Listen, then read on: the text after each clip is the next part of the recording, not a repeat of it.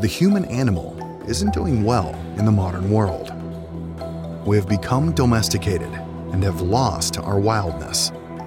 The Human Animal Show explores a return to a state of wild health, our original, authentic human animal. And now, your hosts, Frank Forencich and Dr. Rodney King. Here we go. Ah. ah. Hey there. Hey, Jeremy. How you All doing? All right. Okay, thanks. Good to see you. Frank, it's been hey. a while. Yeah, yeah. Good to see you as well. I recognize your your shoji screen and your uh, artwork. I know. Seen that before, yeah. Nice. Uh, it, hi- it hi- hides my little kitchenette. You, oh, you know, okay. I'm in a, in a studio, so it, it makes things look a little bit more presentable. yeah, yeah, no, great. Well, thanks, Jeremy. I really appreciate. And I know Frank does you being on, and uh, go. I got loads of questions. I'm sure Frank does too. But Frank's had the privilege of actually spending some time with you, and you know, he's met you, and he's and I know, of course, both of us have have read your work. So um, definitely keen to kind of jump in there. Um, I think Frank, do you have like anything that you want to start with? Because, like I said, I, have got some questions. Yeah, well, I do have a, you might say, an introductory question, and that is you have been on this journey to really take a deep dive into the origins and history of our ecological predicament. And right. I'm just wondering how you feel. How are you doing right now with this journey and the state of the world and everything else? I mean, how do you yeah, feel? well, that's that's a, a great question to kind of dive in. um, well, basically, I've I've got some complex and deep feelings about it. I think you know one very powerful feeling I have is it's sort of it's a feeling that I would say teeters on the edge of a sense of despair, a sense of just the devastation taking place and the um, daily kind of barrage of things that seem to be moving us in the wrong direction, and a, a sense that we really seem to be headed, unless something changes drastically, uh, for even worse devastation, and maybe even the collapse of this entire global civilization and just mega deaths and or the deaths of, of so many species and coral reefs and everything. It's it's very very difficult to hold, and um, I'm always working with that. And at the same time, there's this part of me that realizes that it doesn't have to be this way and um, there's a sense that something can change. And that's you know oftentimes uh, there's this whole like discussion that goes on around hope and what hope means. And um and i i do i i sort of spending today in this place where there's a, a certain uh, sense of the, the, what's possible. But it's not so much a hope in terms of thinking, oh, the odds are on our side, or yeah, we've got a 20% chance, whatever it might be. It's like letting go of that and just realizing like we, all of us that are alive today and seeing what's going on, we have this almost like it feels like life itself is calling on us to just put ourselves into this kind of struggle for a a possible future like a struggle towards the light. And almost like the darker it gets the brighter that light is that we can hold to lead the way into a possible future. Mm-hmm. and so that's the pretty much the way i'm spending spending my days. It's um it's certainly not this kind of blithe optimism i can tell you that. But um every day i'm driven by the sense of like just dive into the possibility. Mm-hmm. yeah so jeremy i'm going to take the kind of position that a lot of people watching this may not be familiar with your work. Yeah. So my question is building off what you just said. You've written extensively about the different patterns of meaning that Western and Eastern cultures have developed. How do you think that these patterns have contributed to our current ecological and social crises that we are now facing? Yeah, that's a, a great question. So important. and um, yeah, well, like you say, my um, my earlier book that I wrote some years back called The Patterning Instinct um, is more like this history. And the subtitle of that is you know, a cultural history of humanity's search for meaning. So it did, just like you say, it kind of looked at the way in which the different worldviews that different cultural complexes have had over history have actually driven uh, the the shape of history. And one of the findings you, we have from um, that, as I unfolded it, is discovering that this dominant worldview that we live in today actually came kind of in deep. If you look at the deep sources of it, it was all the way back to the ancient Greeks, but it really sort of took over this kind of dominance in uh, around the scientific revolution in Europe um, around the 17th century or so. And these last few hundred years have really been this unfolding of this devastation. And it all comes, and this is what's so important. We once we realize it's not driven by, you know, people say, oh, it's um, it's all about um, consumerism or uh, it's all about technologies getting too powerful. I mean, all these things are, are, true, but you need to look at the deeper layers if you really want to shift the trajectory. And the deeper layer comes in the worldview, the way in which people implicitly make sense of the world, because that's what our culture tells us. This is how the world works, without oftentimes without even investigating it or realizing it. And that worldview basically tells us um, that nature is a machine that humans uh, basically uh, somehow supreme above all other parts of nature because we have this identity that sort of um, makes us the only ones worth uh, worth caring about. And as humans, we're so brilliant that we can conquer nature and we can and we've through science we can control it make it do what we want and and basically that's a worldview that sees all of the living earth as a resource to extract from and along with that, it tells us that we're separate individuals from the rest of humanity. And so it sees all the rest of human beings, other than our own particular identity, whether it's our family or our nation, whatever it is, or our race or whatever it might be, um, but sees all others as basically just a fodder for exploitation rather than actually um, a group that we share some sense of shared humanity with. So it's that worldview of extraction and exploitation that underlies everything that's gone on now for the last really almost like five centuries and is leading us to this uh, precipice. Hmm. So I guess my next question is where do we look to then? Like where should we look to for solutions, for answers? If we're living in this modern world, based on what you just said, and we have this prevailing worldview that many of us are not even aware of and how it's impacting on our behavior, where do we look to? Yes, well, I think really the first place to look to is really within ourselves. Uh, and what I mean by that is that the the change uh, really needs to come from each of us, from our hearts, from our really touching into shifting that identity that we're told that we are from our dominant worldview and beginning to realize um, the the kind of false assumptions that many of us just grow up with. And i did myself until realizing oh this is not actually true. This is not scientifically true. This is not spiritually true.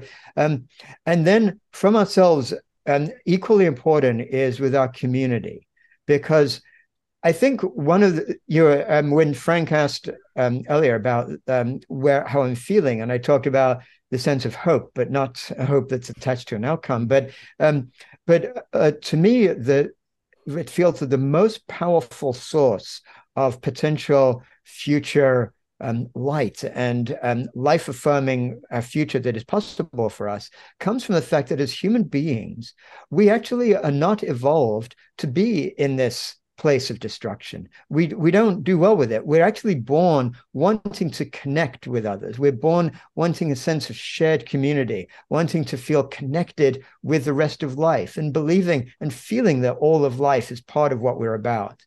And then um, our dominant culture has to kind of um, like kick that out of us. It has to sort of put almost like armor around us and like um like kill all of those like more sort of pro-social and pro-life feelings that we have. So this is why I say to sort of begin with ourselves because we need to kind of shed some of our own misconceptions that I feel all of us have, unless we happen to have been born and raised in an indigenous culture somewhere, or and so we might already come from that place. Um, and then start to look at the deeper systemic layers around that. But I feel like until we do our own internal work, we may end up, um, even if we're act- actively engaged in trying to make things better, we may end up actually undermining our own positive intentions if we don't um, look at our own um, internal makeup first. I don't know if that makes sense to you. No, totally. I mean, myself and Frank have spoken about that on many occasions. I mean, you've kind of hinted to this, but I think it might be important at this point just to drill down. So, in your view, what would be the most harmful or limiting belief systems or values prevalent in our modern society today? Taking into the fact that we've said that, you know, what you said was that inherently that this is not how we want to be, but we are, yeah. Right? And so, if it is typically unconscious for many people, there's value in actually highlighting what these problems really are so that you know what to tackle. Mm. Yeah, another uh, great question. And um, in my sense, I, I would sense that the, the most important place to begin is is really with like our um, implicit sense of identity like you know who am i um, because in the in our dominant culture, it's pretty easy to answer. Um, it's basically, well, I mean, almost all the time, the answer um, ultimately, even though people may not realize it, it comes from this kind of Cartesian, th- this sort of quote from Descartes from the 17th century, cogito ergo sum, I think, therefore I am. So for almost all of us, our identity is somewhere in like our mind, like somewhere in our head. Mm. And, and we, we, even when we try to be, even in meditation oftentimes or whatever, we might um, go, yes, I have a body and I want to connect with my body, which is, is better than not connecting with my body. But um, but the very notion of I have a body is like there's this kind of essence of me which is kind of separate from my body, separate from the rest of life, and that sense of fixed identity ties in with this notion of um, the um, I I'm separate from all others. Like I have this adamant, like this almost like this is shell, this existential shell around me that causes a great deal of alienation and isolation from others.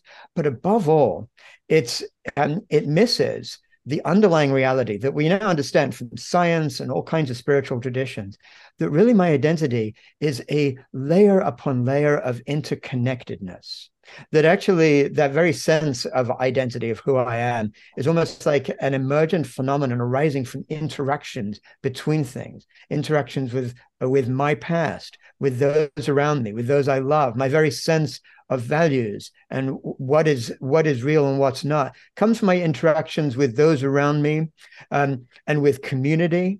And over time, it's possible to expand your sense of identity to include not just um, your community, uh, and but all of humanity, and then to go beyond all of humanity to all of life.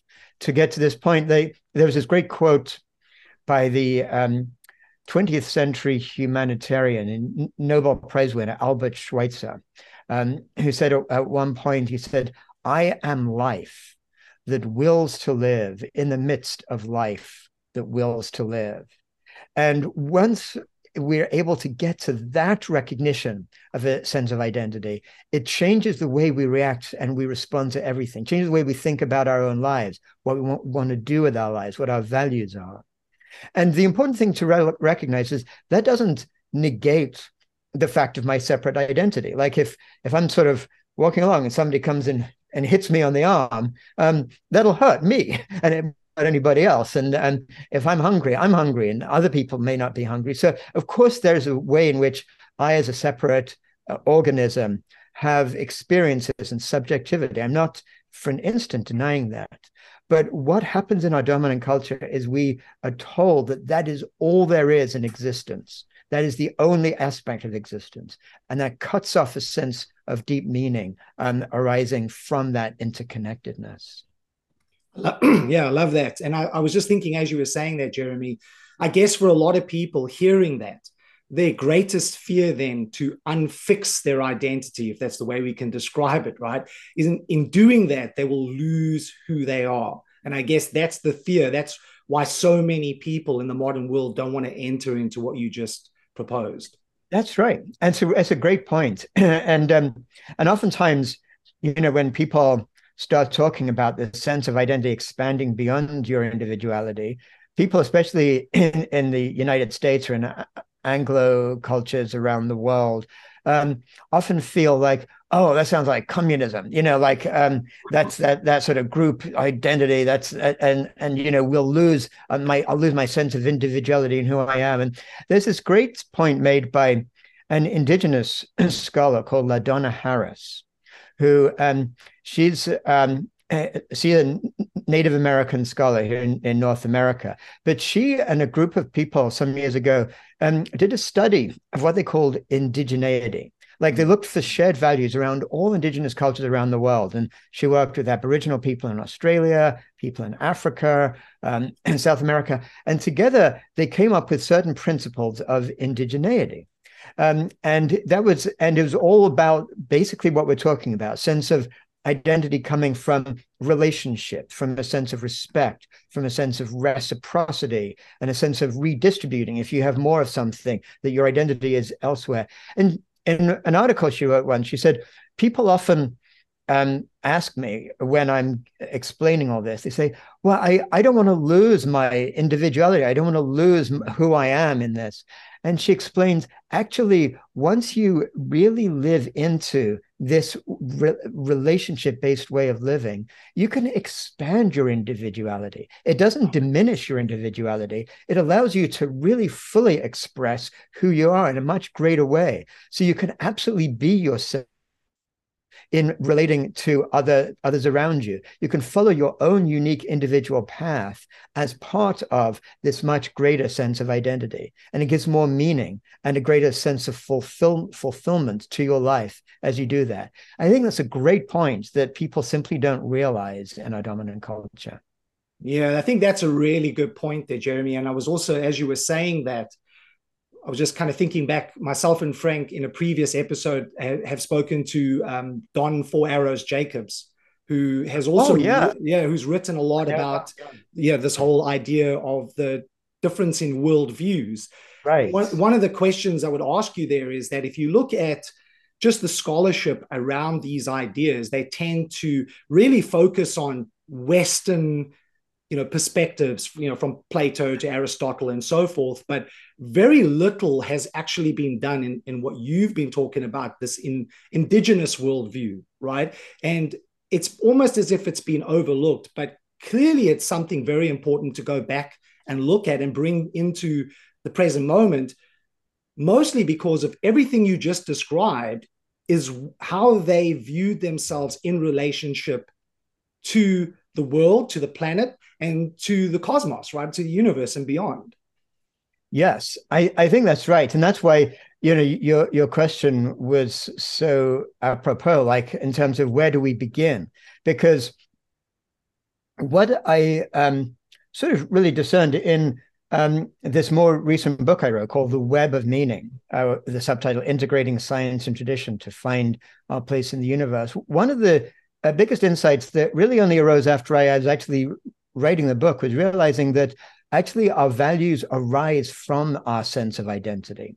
So if you have that fixed identity of I'm an individual, then your values will naturally be individualistic values like maybe libertarianism or believing in capitalism or seeing the whole world as a, as a zero sum game and then saying well i better get mine because otherwise somebody will take advantage of me and everything's based on that if you expand your identity to include your community, um, that shifts everything because you begin to be doing things for others around you. But that in itself has also some ambivalent characteristics because then you might focus on the in group versus the out group. So you might say, we don't want those foreigners to come and ruin our community. So that that it's, itself has issues, but it's it's one step beyond that fixed identity. And again, if you can if you, you can expand to include your identity as a nation, um, which again can have very positive uh, um, mm. elements if you truly, if you really see yourself as um, as part of a, of a nation state and see people who are suffering and impoverished in in your nation and want to make that like add to well-being for your country, but also can lead to that zero-sum game of my country versus other countries. But that's where if your identity expands to all of humanity, then notions like justice for all and peace um, and um, a sense of wanting well-being for all human beings shifts all of your, your values around what matters. And of course, if, if you then expand to that Albert Schweitzer kind of layer of I am life, then you want a life affirming future. Then you'll be driven to get engaged in trying to fight back against this ecological uh, destruction taking place, not because in your mind you think, oh, I should do that, um, but because you want to do that in the same way that if someone is hitting my arm, like I was saying before, I don't go, oh, I guess I should stop this person hitting me. I I, I push back and say, no, like don't uh, this leave me alone, you know. And so similarly, once we realize we are life, we're driven to act in the interests of all of life. Frank. Yes. Um, w- one thing I've found useful is the study of history and especially the study of time, where if you look at the scope of human history and human thinking, and then you come to realize that the indigenous worldview is historically normal and that this mechanistic view has come about only in the last few moments of our history. And from that point of view, this new view is historically abnormal. Most people don't get that because if you if you grow up in this new view it seems normal. But once you study history then it becomes it's revealed as being abnormal. The indigenous worldview is the dominant view of mm-hmm. humans mm-hmm. on this planet. And that's mm-hmm. that's groundbreaking for a lot of people. So, yes absolutely. yeah and and I so appreciate your writing on that. I I feel like your your um, book was uh, a book that really actually clarifies that and uh, so well and and shows how the basically underlying elements required for true health and flourishing are so different than what our dominant world, um, modern world, sort of um, the context that it puts us in. And um, so someone else who writes, I feel really well about this, um, it's got some great uh, ideas, is um, Darcia Narvaez, um, and as N A R V A E Z is the last name. And um, she is an evolutionary biologist um, or an evolutionary psychologist, essentially, um, who came up with what she called an the sense of the concept of an evolved nest. And what she basically explains is that every species, every mammal, um, actually um, is born to flourish by being part of its particular evolved nest. And she's taking the word nest as a metaphor, if you will. So we can think of a nest like a bird's nest, like a little chick is born into that nest and and everything is optimized around it for it to um, to grow to a healthy bird. Um, its safety its uh, warmth etc but her point is that um, every mammal has a nest and for uh, that optimizes for their evolutionary um, based on their evolutionary needs for their well-being. And the human evolutionary nest is exactly the kind of world that um, humans were born into as nomadic hunter gatherers, just like you described, Frank. So, for a newborn uh, human, um, the evolved nest is just lots of touch and um, not just uh, um, being given care by a mother, but all kinds of parents, parental figures around. And then growing up, having a sense of just connecting with all other children around, not like uh, being limited according to certain certain um, age group or whatever, and not having this kind of hierarchical dominance and authoritarian structures and learning you have to do this and you don't do that, and um, right from in right right from the outset, she points out this whole thing of like le- uh, putting your infant in a separate room, leaving them to cry to sleep is the most traumatizing, cruel thing you can do to a newborn infant who they need that touch and that care.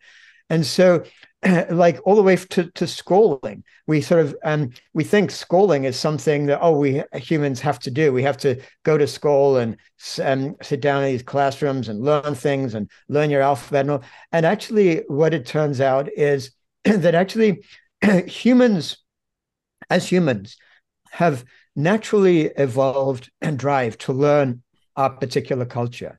We have these uh, evolved um, instincts of like curiosity um, and play and sociality that cause us to learn. So when humans are left like in that nomadic hunter-gatherer environment, um, as to grow up within that environment, they naturally learn. They want to learn. They're curious and they're open. Um, and of course, we have the opposite. We force uh, our children to basically um, become sort of cogs in this machine mm. of this dominant culture. And um, we kind of teach them how to lose who they really are. So th- there are some, uh, th- there's this movement of what's called unlearning, where people um, have learned that when you actually let your kids um, do like what they want, just um, follow their own path, they will naturally actually end up learning more and, and developing far more um, healthy instincts about who they are than the way than the way we do it. And it goes all the way through to um, our culture and forcing values on us, um, va- values around domination, patriarchy, and all kinds of values that we then take for granted that are absolutely unnatural and lead to the destructive behaviors. Mm. Right. So, would it be fair to say that modern culture is traumatizing to yes. most of the people? And that's the paradox, Absolutely. right? We have all these beautiful things that give us comfort, but it's also stressogenic, it's also traumatizing, and we're failing to see that, I think. I think that's completely right. Um, I mean, basically, we live in a, a, culture that is in some ways almost like um, culture of mass psychosis. We're, we're so far from our sense of our true natures as human beings and how societies could live that um, it's virtually essentially anybody who's adapted well quote unquote well to this culture and learn how to be successful can only really do it to some degree by um, maladapting to their own sense of well-being like they sort of learn to play the game and they mm-hmm. learn to shut off their emotions and they learn to um, conquer those feelings and to um, become hard and uh, and sort of do that sort of zero sum game and in doing that even um, though they might end up uh, materially successful based on the standards of our culture um, they end up causing destruction for themselves, for those around them, and of course, being part of this machinery that's destroying the rest of life. So that's where beginning with our with ourselves is a key point of like uh, turning things around because once we recognize those things about ourselves, it actually frees us up. It frees us to be able to get off um, what some people call the, the hedonic treadmill. Like there's this kind of treadmill that you get on and the, the more successful you are on it the faster you have to run in order to just like maintain some sense of doing okay. Um, and you're putting all that energy um, not for your own well-being but basically for the the greater um, wealth maximization of the billionaires and the shareholders from those corporations who have created that treadmill to begin with Mm. I was just also thinking, you know, I really like that analogy of the nest because we've, I think one of the things that most people don't reflect on is that if you go back to the beginning of time, since the moment we were here, our nest was being deeply connected to the natural world. I mean, we yes. could have we we could have come into any other form, right? Why that specifically? Why that being our nest and not being something else? Because you know, if we if we take just look at where we are now. Why didn't we kind of start in the place where we are now? We didn't. And so I think that's an important point because that's speaking again to where we have come from and where we should be. I guess the question then, Jeremy, is taking into account that pretty much none of us, most of us for that matter, if we're living in the modern world, we can't just go and go live out in the middle of nowhere, right? And and grow our own food and outside of just starting with ourselves, I mean, what else can we do? How do we actually navigate the chaos that we are living in? Because it's constantly bombarding people and just smashing them down. Yes, yeah, I I think you're right about that, and th- it's you could even say that um, you know if you did choose to just like say, okay, I'm leaving this whole thing behind, going out into the countryside, going to do my own thing. Um, if you have the the wealth and the wherewithal to be able to do that, then there could be a moral argument to say, well, actually, why are you just again focusing on your own identity then at the expense of others? Why aren't you taking some of that privilege you might have and actually working with that to actually um, make the welfare of others a little bit better who couldn't even have the freedom to think about uh, um, having making those choices. So I think that that kind of leads to answering uh, your question to some degree because I think once we can begin to expand that sense of identity beyond ourselves, the first thing I think we need to do to begin to re navigate ourselves, reorient ourselves in a health, life affirming kind of way is to start to relate to those others around us from a sense of um, shared um, well being. Um, actually, um, looking at ways to kind of uh, realize our connectedness with others, which, um, as, as, I as I describe in this book, the web of meaning, that realization of connectedness with others and with all around us actually has a, a simple um, th- there's a simple word in normal human language to describe that, which is love. Um, that that's love is something that arises once we realize that we are part of and we embrace that connectedness with those around us. And we start to live our lives according to that. And and we start to offer that kind of love to ourselves and to those close to us. That begins to build a, a sort of a solid a more solid foundation to then relate to all or all that else is out there and i think one of the most important things that we can do is when we see others that are maybe politically or economically on the opposite side and doing things um, that we and I and, and I'm sure many other people listening to this program feel harmful and bad um, is not to then um, make them the other, not to make them the enemy, and um, actually do almost exactly the inverse of the damage that they might be doing to begin with, which is like sort of separate things out and creating um, binary oppositions, us versus them, and all that stuff. But to realize that even those uh, people that seem to be doing, or maybe are doing harm, mm. are themselves coming from a place where they want to feel good about themselves. Like, with the exception of a very, very tiny percent of people in the world who are literally psychopaths, who don't have um, emotional connection and, and, and simply lack empathy entirely. Um, virtually everybody else cares about those around them. They want to feel good about themselves. They want to feel a sense of love. And many people might have been traumatized right from earliest um, the earliest months and years of their life, so as to have lost a lot of those feelings of love. But that doesn't mean they're not suffering inside from that. And so I think starting from that place, and even while we um, push back um, um, uh, forcefully against the forces that are doing damage, and realizing that we are all actually part of a shared humanity, I think is absolutely crucially key. There's this wonderful quote from actually a, sound healer called Sterling Toles, comes from Detroit, um, who said um, something that really stuck with me. He said, we must not only heal the suffering that oppression causes, but we must also heal the suffering that causes oppression. And, and I think that's so profound because we realize that it's the oppression that comes around comes ultimately from suffering. And doesn't that doesn't mean we accept it or we say it's all right. Far from it. But it means that the way to respond to it is not necessarily to fight back with a fist, because all that does is lead to further reactions that end up causing even greater suffering. But it means to actually um, like actually come back with a stronger force, which is that force of love, that force of connectivity, that force of actually wanting all of us to flourish together. Yeah, that's beautiful.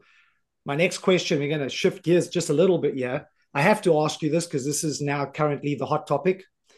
What are your views on the rise of artificial intelligence and the consequences for us all? Well, I think that actually the more I've been delving into that, the more concerned I am actually for its potential to really be as powerful a force of um, potential destruction as maybe even more powerful than whole cl- than the whole climate breakdown, or um, even more powerful perhaps than than nuclear weapons in terms of uh, the weight, the rate at which it's exponentially increasing um, its power so fast we don't even know what's going on.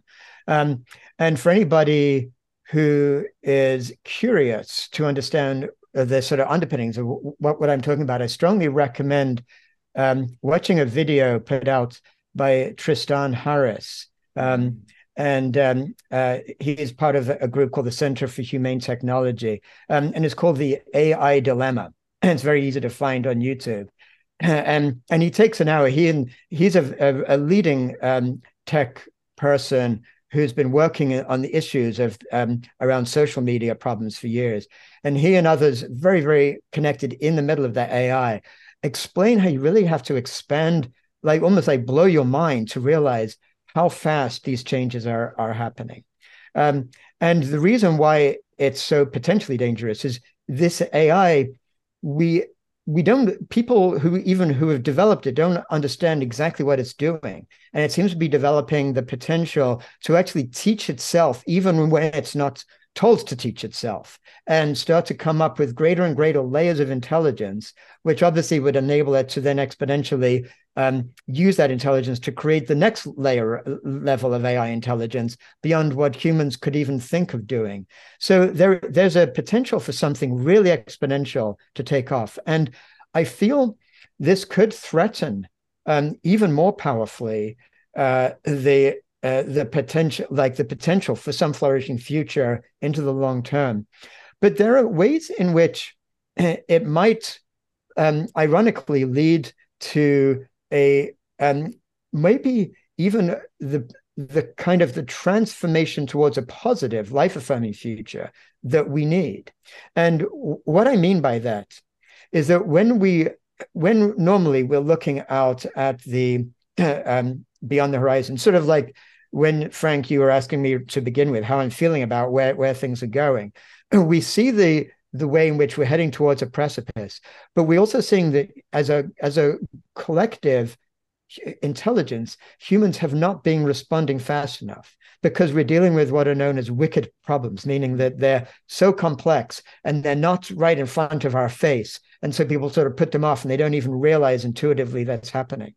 But um, and so, sometimes people like Carl Sagan or others have said, you know, what humans need to really come together as a total um, species and really develop, get to a whole next level of collective self-organization is a threat from outside. Like if some if some extraterrestrial came and threatened us, all of a sudden we'd we'd we'd come together in ways we can't even think about doing now. And it's just possible that the threat of AI might turn out like that. And um, th- through all the divisions we have between nations and different um, economic uh, barriers and all that, it's possible that we, uh, at some point we may realize this is a threat that we as a human species need to work together to respond to. And I'm not saying that AI itself is bad. Um, the the point to understand is it has the potential to develop in a way that could cause it to actually act um, very powerfully against what we are as human beings. But ultimately, that's where I feel what we need to respond to AI is not then to develop some stronger AI to um, to counter it or whatever, but to develop what I call in um, my book, The Web of Meaning, an integrative intelligence. So if we think of AI as artificial intelligence, what an integrative intelligence is, um, is it recognizes that that AI, that artificial intelligence, only comes from one aspect of what intelligence is, which is the computing, conceptualizing, symbolic kind of intelligence that in humans we've developed far more than other mammals around us. And I call that conceptual intelligence. But as humans, we share with all other life entities out there, all other mammals, all other plants, even um, single cell organisms, we share what I call animate intelligence, which is this intelligence that life has evolved over billions of years. And as humans, we're capable of integrating those two types of intelligence. So we were talking before about Descartes saying, I think, therefore I am. Basically, that's the kind of thinking that's led to AI, and that AI itself is almost like the manifestation of that sort of thinking of separation. But if we can begin to develop a more powerful integrative intelligence, recognizing that what we are is actually life and but we are a thinking, conceptualizing manifestation of life. Um, but we're part of life. That potentially can allow us to connect with the rest of life, the rest of our um, uh, of our sort of shared humanity, to come up with a different set of values that could potentially counter the power of AI. Mm, I think that's a really good perspective. Frank, you got one more question. Oh yeah, I was just going to add one thing about AI and the, the consequences is that um, it erodes trust, and trust is already, you might say, on the ropes. A lot of surveys have shown that people. Uh, they've shown a declining level of trust in modern society. People don't trust uh, business. They don't trust government. They don't trust their neighbors. They don't trust anybody. And now with AI eroding our trust in, for example, written documents. If you right. can't trust written documents, that is the foundation for the modern social order. If you can't trust that, then the only alternative is to have real time conversations with people. And yes. so maybe the backfire effect here would ultimately be good for us. But um, and I, I, agree. I agree with you, Frank. I think that's a very, very good point. That it may well be that I mean, we we can't trust any visual image.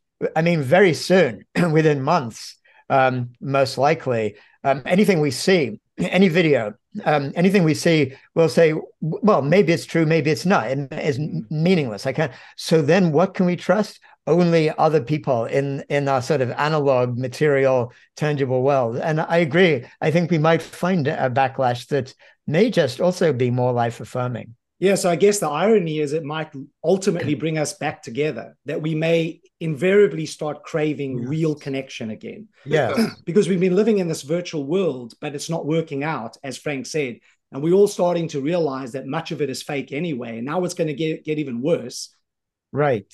Probably the only solution really is is to reconnect person to person.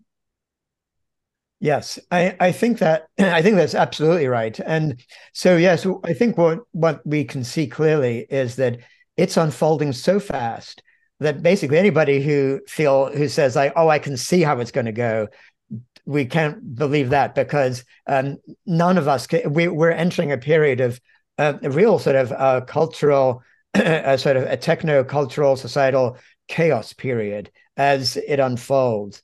Um, and that's where, when you do enter into chaos periods, when you're in a, a, complex system and systems go through that that sort of chaos before they transition to the next system, that's where it gets even more important to maintain our core human values, because um, what happens when a system enters chaos is whatever sort of what's known as an att- attractor, whatever um, set of coherent energy um, fields actually becomes stronger than the others, is where the system then naturally migrates to.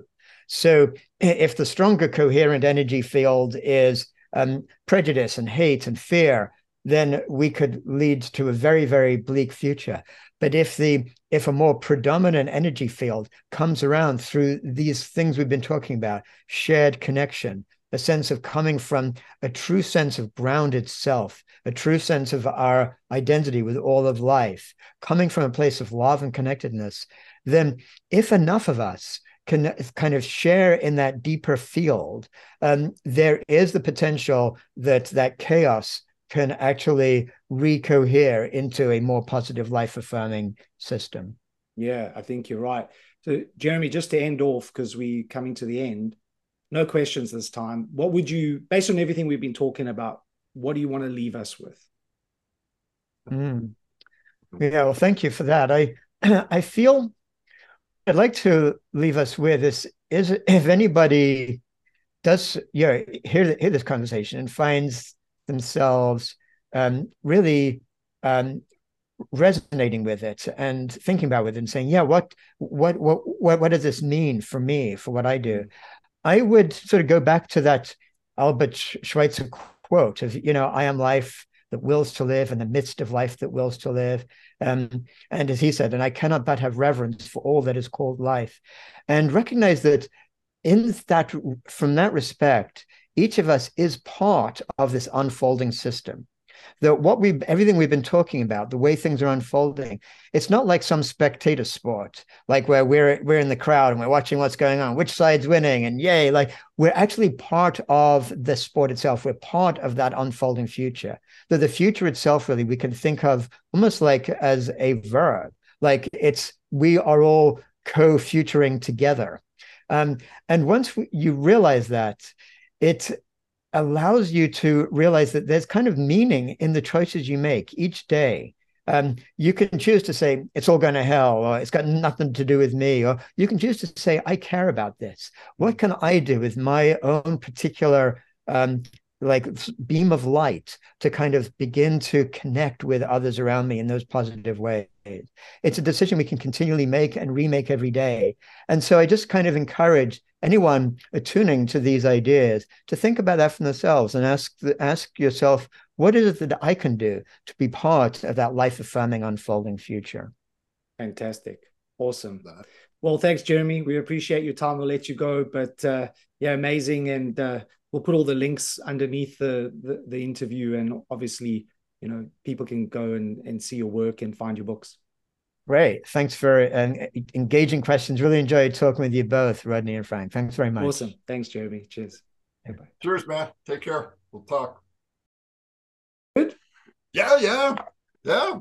I, I really, I really like that one. I really enjoyed listening to Jeremy. I think he definitely was very elegant and answered those questions in a way that really made sense and are usable and it's actually actionable so, you know, like we've been saying this the whole time, right? As we're going through these interviews and talking to different people, we're trying to find some some meaning, some answers, some direction, mm-hmm. both for ourselves and for our own students, and of course, everybody else listening to the you know the podcast. So I think definitely that that's a that's a winner.